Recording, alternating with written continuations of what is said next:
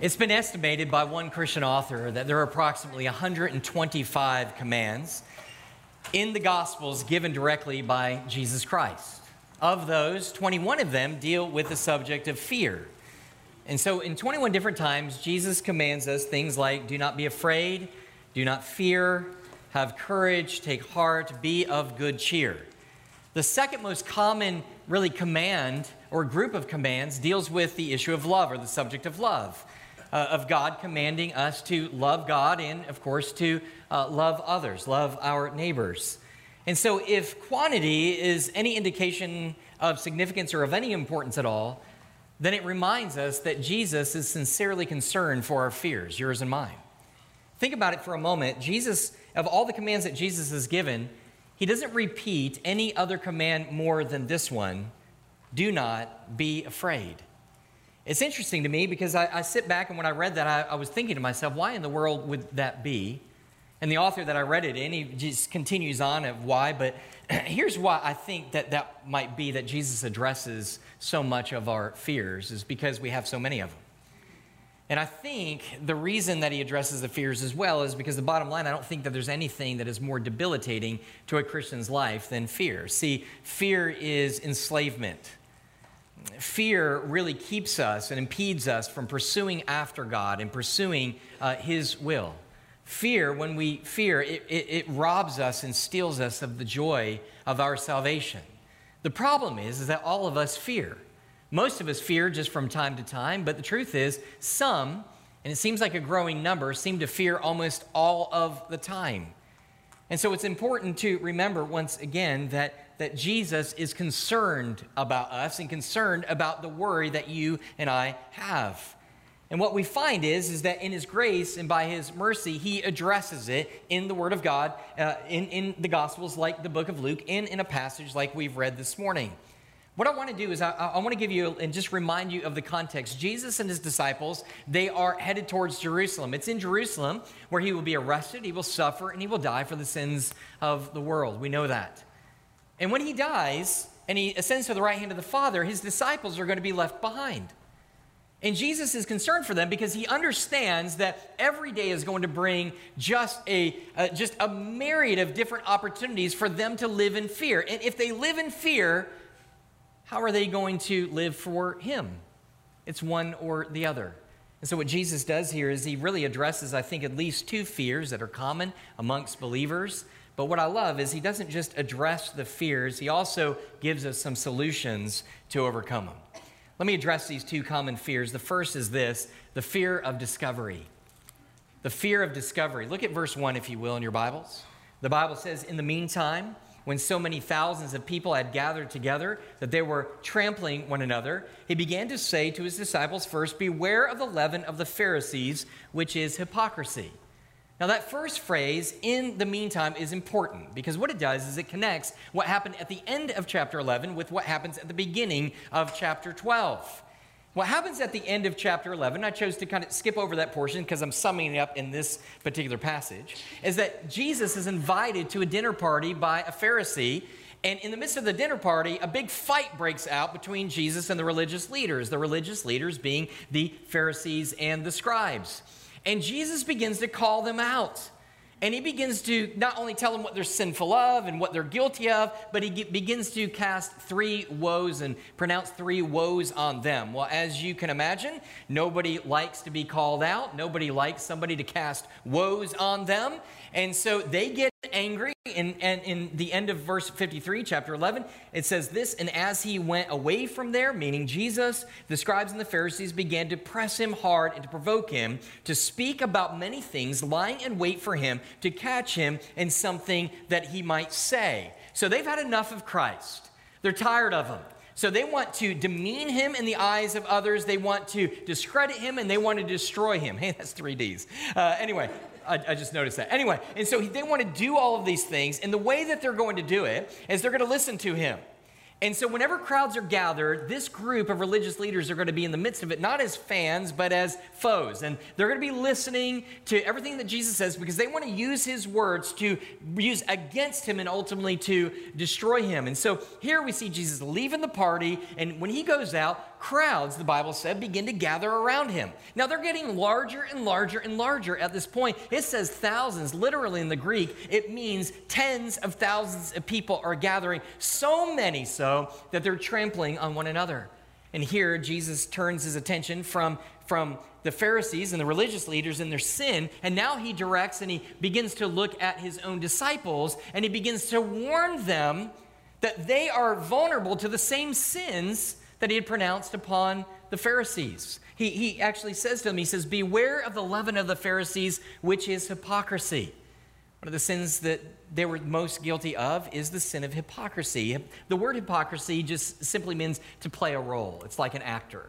In fact, that's where its origins actually come from, was from the theater itself. And, and, so when Jesus comes and he tells them, he says, Beware of their hypocrisy. You're vulnerable to this hypocrisy. Uh, well, let me, let me back up. We need to make sure that we understand what hypocrisy means, right? Uh, hypocrisy, just in its clearest, simplest understanding, is to pretend to be something that you're not.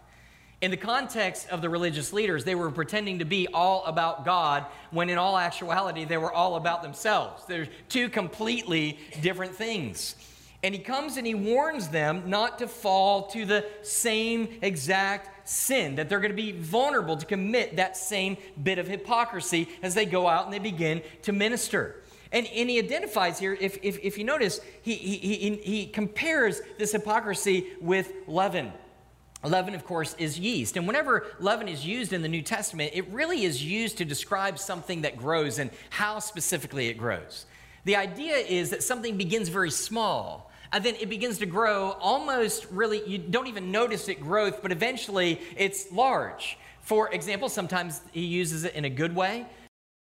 In Luke chapter 13, Jesus will use it as how the kingdom of God grows that it starts very small, just with 12 apostles, and then before you know it, at the end of time, without people actually seeing and can tell that it's actually growing, eventually the gospel will permeate the whole world, and people from every tribe, tongue, nation, and people group will be saved and will believe. But, but, but what he's saying is, is most of the time that this idea of leaven is not used in a positive way, but rather in a negative way to refer specifically to sin. Because this is what sin does. It starts so small, but then it begins to permeate everything that it's attached to, and it grows and it grows and it grows. Here he's talking about hypocrisy. And hypocrisy is that way. Somebody begins by, by, by wanting to cover up who they are. Uh, they, they want to kind of make people think that they're better or more mature or more godly than what they truly are. So they have to deceive in order to convince people to do it. So they tell a lie or they do something that'll make the people feel as though they are more spiritual than they are. And then that's just the beginning. They have to continue the lies and continue the deception on in order to make sure that they're not ultimately discovered. And so this hypocrisy is a threat to every one of us, isn't it? And it's because we're proud. And because we're proud and because we are always overly concerned about what other people think about us, we want to make sure that they see us in a particular light. And so, what we're willing to do is we're, we're willing, just like the Pharisees and just like was vulnerable to the disciples at this point, we're willing to be able to cover up by using really religious words and a lot of religious activities, just so that when people see us, they don't see really ultimately or, or who we are. And so, there's several dangers to this, of course, as you can imagine. One of the greatest dangers, and this is what Jesus tells us, is that it will always be discovered will always be discovered. Jesus says in verse 2, he says, Nothing is covered up that will not be revealed or hidden, that, that will not be known. Therefore, whatever you have said in the dark shall be heard in the light, and whatever you have whispered in the private rooms shall be proclaimed to the housetops. So, what Jesus is saying is, is that many times the hypocrisy that you and I are guilty of will in this life be revealed. It will be discovered. And this is a little frightening, but we see that this happens all the time. We hear about a student, uh, they're well known, they're well respected because of all the great grades they're getting, and sometime down the line you find out that they were a big cheat. And they stole, they were guilty of intellectual theft by plagiarizing other people's material. Or you hear about an accountant that is well respected in, in the company and he's been there for 10 years and he's received all kinds of awards uh, for, for, for, how, uh, how much money that they've saved the company. And they find out that he's been embezzling money for 10 years. Find the pastor who's preached on marriage over and over again. And, and eventually you, you find out that uh, he's been committing adultery on his wife for a period of time. The idea is you can push this down, you can hide it, you can do whatever you want, but eventually it is going to be revealed. And if it's not going to be revealed here, say you're just really good, or I'm just really, really good at covering it up, he says it doesn't do you any good to get through this life because there is a life to come in which he promises it will be ultimately discovered. And he tells us in Ecclesiastes chapter 12, verse 14, he says, God will bring every act to judgment, everything which is hidden, whether it is good or bad. Romans 2:16, on that day when according to my gospel, God judges the secrets of men's of men by Christ Jesus. In 1 Corinthians chapter 4 and verse 5, do not go on passing judgment before the time, but wait until the Lord comes, who will both bring to light the things hidden in the darkness and disclose the motives of men's hearts, and then each man's praise will come to him from God. Now, I know what some of you might be thinking. Some of you might be thinking, well, Merry Christmas to all of us with this wonderful, exciting, encouraging hypocrisy sermon. If you're new to us, I didn't choose this. It's just the next text uh, in line of us working through the Word of God, which helps us, does it not? Not to escape things that are uncomfortable. It's a blessing of God for us to be able to do it. But some might be sitting back and saying to yourselves, hey, I thought this was about fear. Can we get back to the subject of fear? All you've talked about is hypocrisy. And what I would say is hypocrisy is the essence of fear, it's the, it's the fear of being discovered. It's living a life that is a lie. It's living a life and saying, I'm a good husband, or I'm a good wife, or I'm a good this, or I'm good that, or I'm, I'm faithful to the church, and I'm faithful in all we do, or I'm faithful in my business, and all the side in the darkness with nobody else knowing there's a completely different life being lived. There's sin that is ultimately crept in, and it's beginning to decay. And what we find with this is it's a lot like that leaven. It starts so small just because of a little bit of pride. Somebody says something, and we want to be able to cover up. Well, now we're stuck. Now we've told a lie. How are we going to get out of the lie? Well, we could come clean, but no, instead, what do we do? We need to cover it up with another lie because it's just our pride again. It keeps getting us, and we keep getting locked into this imprisonment until the point that we are way into this thing, way over our heads. And so, oftentimes, what we need to understand is that then we're really caught because now we're not only guilty of the particular sin, but now we're guilty of the, of the sin of hypocrisy. And everybody knows, everybody hates a hypocrite. I mean, even today, you could say, I mean, you could get away with almost any other sin, but you don't want to be a hypocrite. It's why, it's, it's why I wrote down here, I said, it's like a drug dealing, wife abusing, drunken thief that boasts, I may be many things, but at least I'm not a hypocrite. and so the fear comes to that point. It's not just the sin that is going to be revealed, but now everybody knows of all the lies and how long I've been doing this, and what am I going to ultimately do? What's the answer for this? That's the sin. What is the answer? How do we overcome it? We overcome it by embracing the warning that Jesus gave. That no matter how much we want to cover up, no matter how much we want to hide it, it's going to come to light. And some people are going to have trouble with that because they're going to sit there and go, wait a minute, that shouldn't be our greatest motivation. Our show, greatest motivation should just be love. We should come clean and we should profess our sin and confess our sin and, and we should follow God just simply because we love Him. Right on.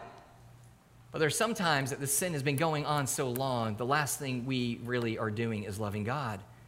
And our heart has become so hardened. We're not thinking about love of God. We've only been thinking about ourselves. And so, what God has to do is, in His grace and mercy, He has to shake us and wake us. He has to shake us up and go, Brother, I'm telling you, I, you may not do it for your love of me, but I need you to understand that the danger is you're going to be found out.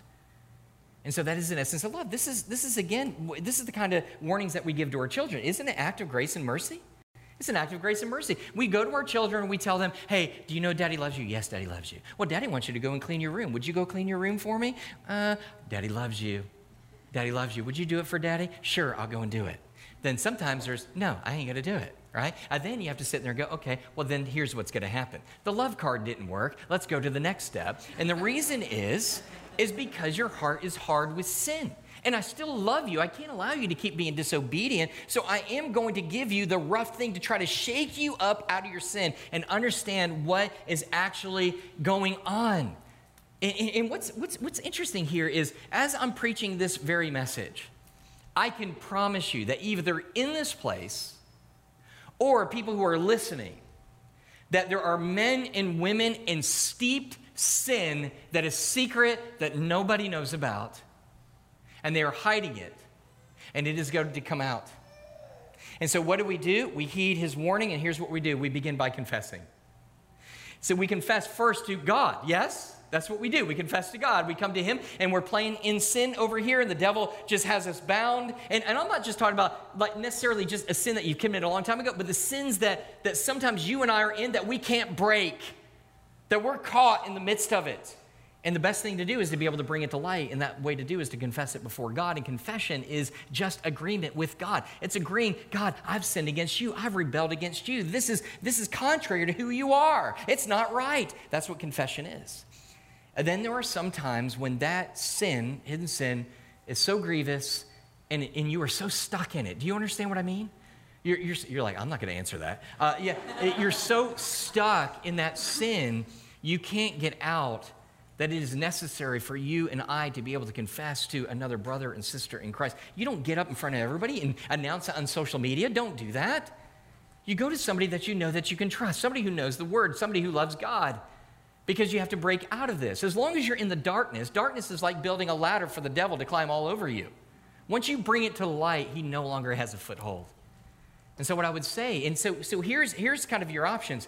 Either hold it, and, and here's the idea, and, and this happens all the time. People sit back and they go, I'm going to hold this in. Nobody's going to find out. I'm going to continue in that sin. I'm going to continue to do what I'm doing, and eventually it comes out. You've got your choice. You either bring it out or it ultimately comes out. That's, that, that's the threat. And the best thing about bringing it out is it demonstrates true repentance. When a person gets caught, everybody is still thinking and wondering forever did you repent because you got caught? Or did you repent ultimately because of what you have done and because your heart is broken before God? Tough message. But what a horrible way to live as a believer in Jesus Christ underneath the fear of discovery when Jesus Christ has come to set us free. So we have this idea first, fear, the fear of discovery. Second, fear, and they're closely related, is the fear of men. Look, if you will, beginning in verse 4. I tell you, my friends, do not fear those who kill the body, and after that have nothing more that they can do. For I will warn you whom to fear. Fear him who, after he has killed, has authority to cast into hell. Yes, I tell you, fear him. According to Jesus, there's two ways in which people live their lives either under the fear of man under or the fear of God. And this would have been true for his disciples. This would have been the real danger for them. Jesus had, is going to be killed. He's going to be uh, crucified by the religious leaders, in essence. They had the authority to be able to bring all this about. Well, guess what? When Jesus is ascended to the right hand of the Father, the disciples are going to remain. They are going to have to live with those same religious leaders who have the power to arrest them, a power to beat them, a power to make their lives miserable, and to, to, to even take their very life.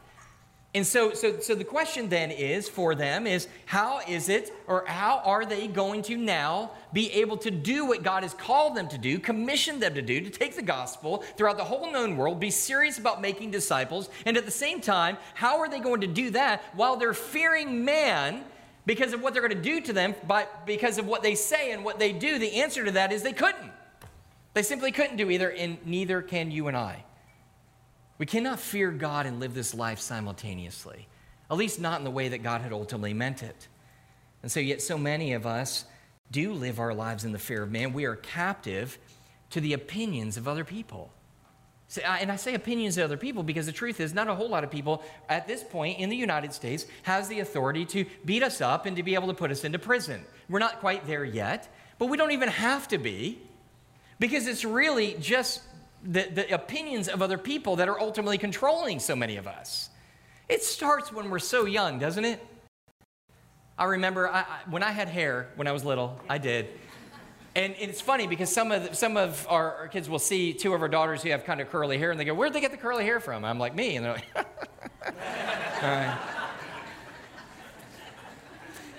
And I just had this really bushy head of hair. Remember, I was born like in the early 70s. So imagine what my parents did with hair, right? And so nothing. They did nothing in the 70s with hair. They just let it do its thing. They let hair be hair. And so, so it was very curly. And, and, and I remember I'd go and get a haircut. And I'd get a haircut, or I'd get a brand new pair of shoes. Remember those wonderful shoes that you got from Walmart? Eh, or, excuse me, not Walmart, Kmart. You remember? You bought them in bins, not in boxes. bins. Remember these? You get them out, you find out which shoe do you want, you have to dig to the bottom to be able to find your size, and they're all like connected together with a piece of plastic. And you can't really fit them, put, try them on like normal people. You have to put one on at a time. You know, you put, put one on and you flop around like this because the other one's there. Or she says, we need to make sure that both work. So you put both of them on, and then you have to walk around like this to see if they ultimately fit. And I remember getting brand new shoes. And I remember this one time, it had a, it, my, my, my, mom was like, hey, these, those are like those Nikes, the, like those Nike shoes you have. And I'm like, yeah, but the problem is the swoosh is upside down, mom. And it was an upside down swoosh. And she goes, eh, nobody will even notice. Everybody noticed. and, and, the problem is, I mean, as a kid, can I be honest with you? I was, I was petrified.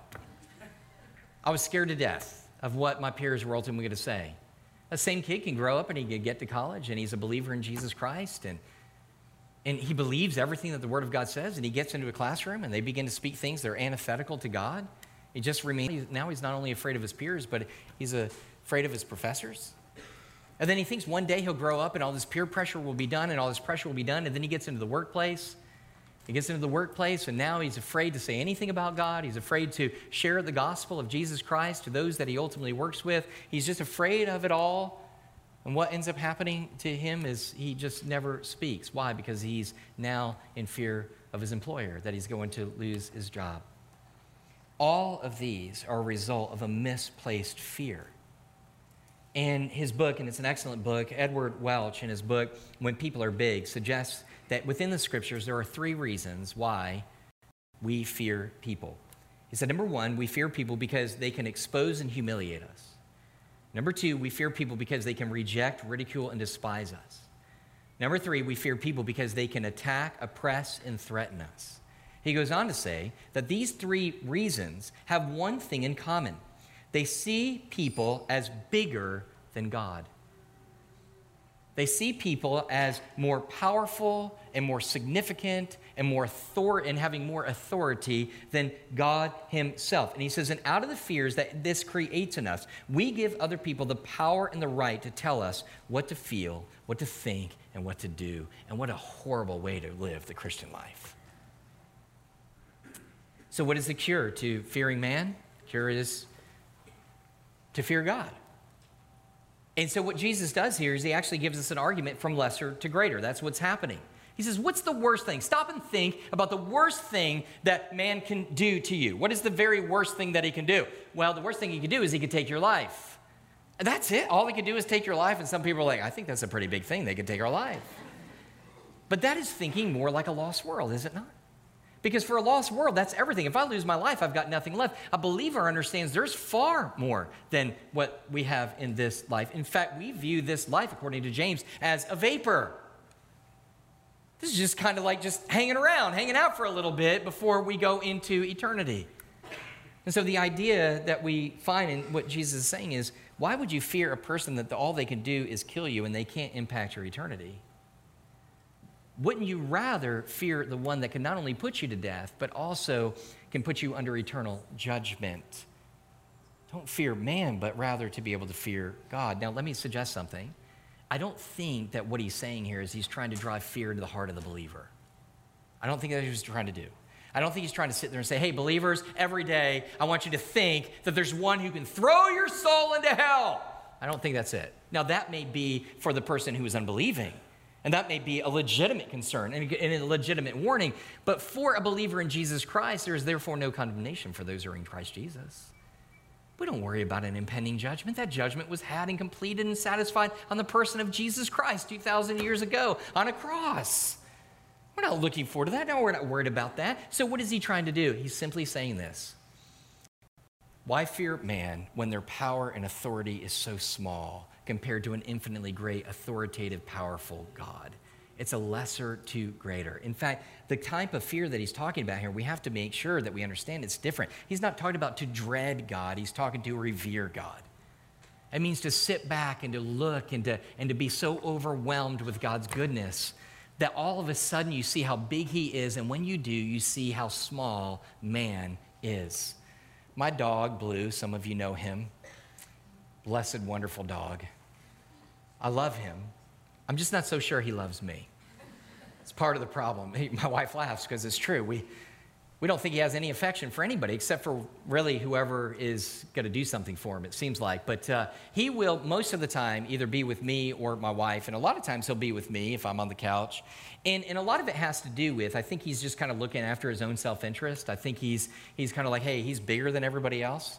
Uh, so I'm going to make sure that everything's good between he and I. And if that is, then if anybody else messes us, then hey, we're, we're okay because I'm with him. Well, the problem is, is when somebody bigger than me comes in the door and comes over to eat. If they're larger, so don't be offended if you come over to eat, by the way, and the dog is hanging out with you. I'm not calling you big.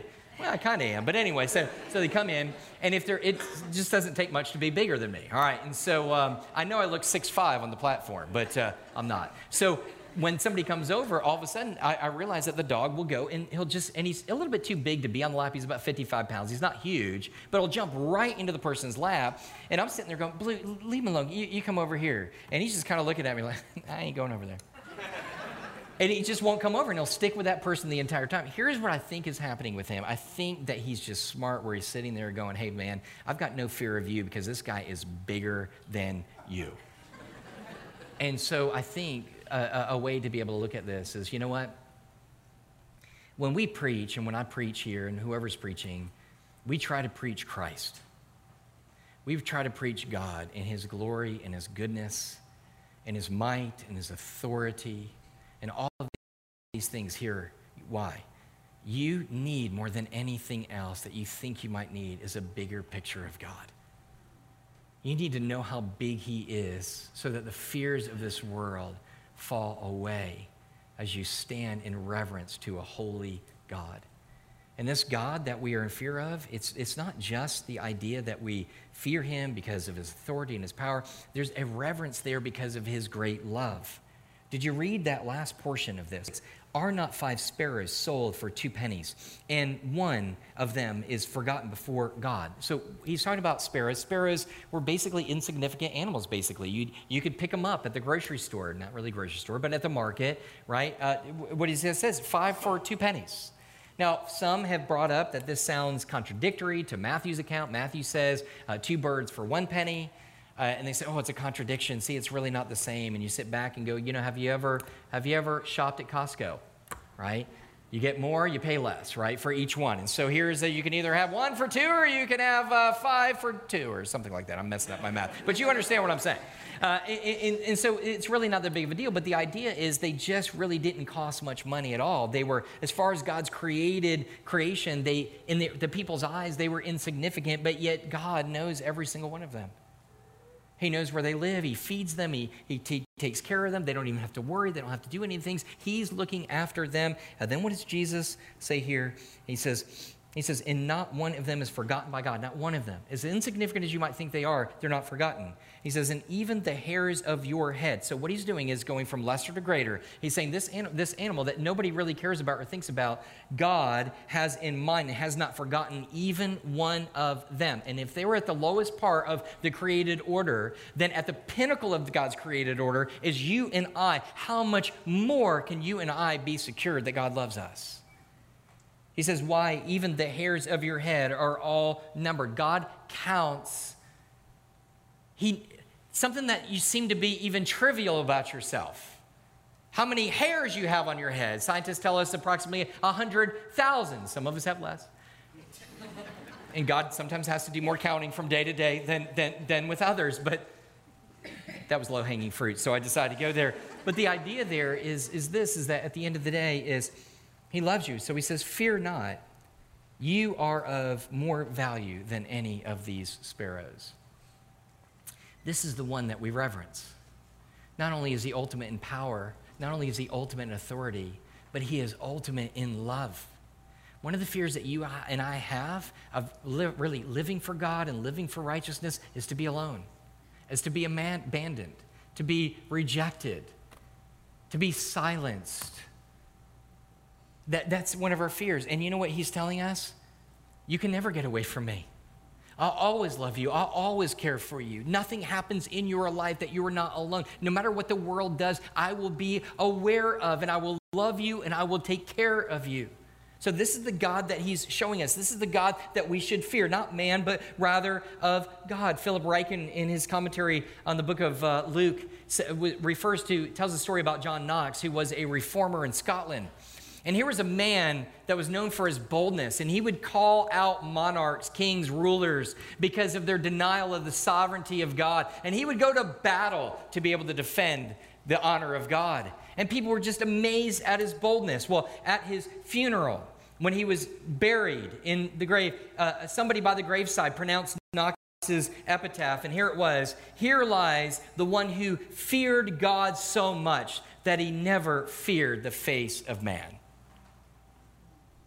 Let us be people that fear God so much, that see him for so, so glorious of a God and powerful and authoritative that he is, that you and I can actually live this Christian life because you and I are in not fear of what a man may do to us. The worst they could do to, is to kill us.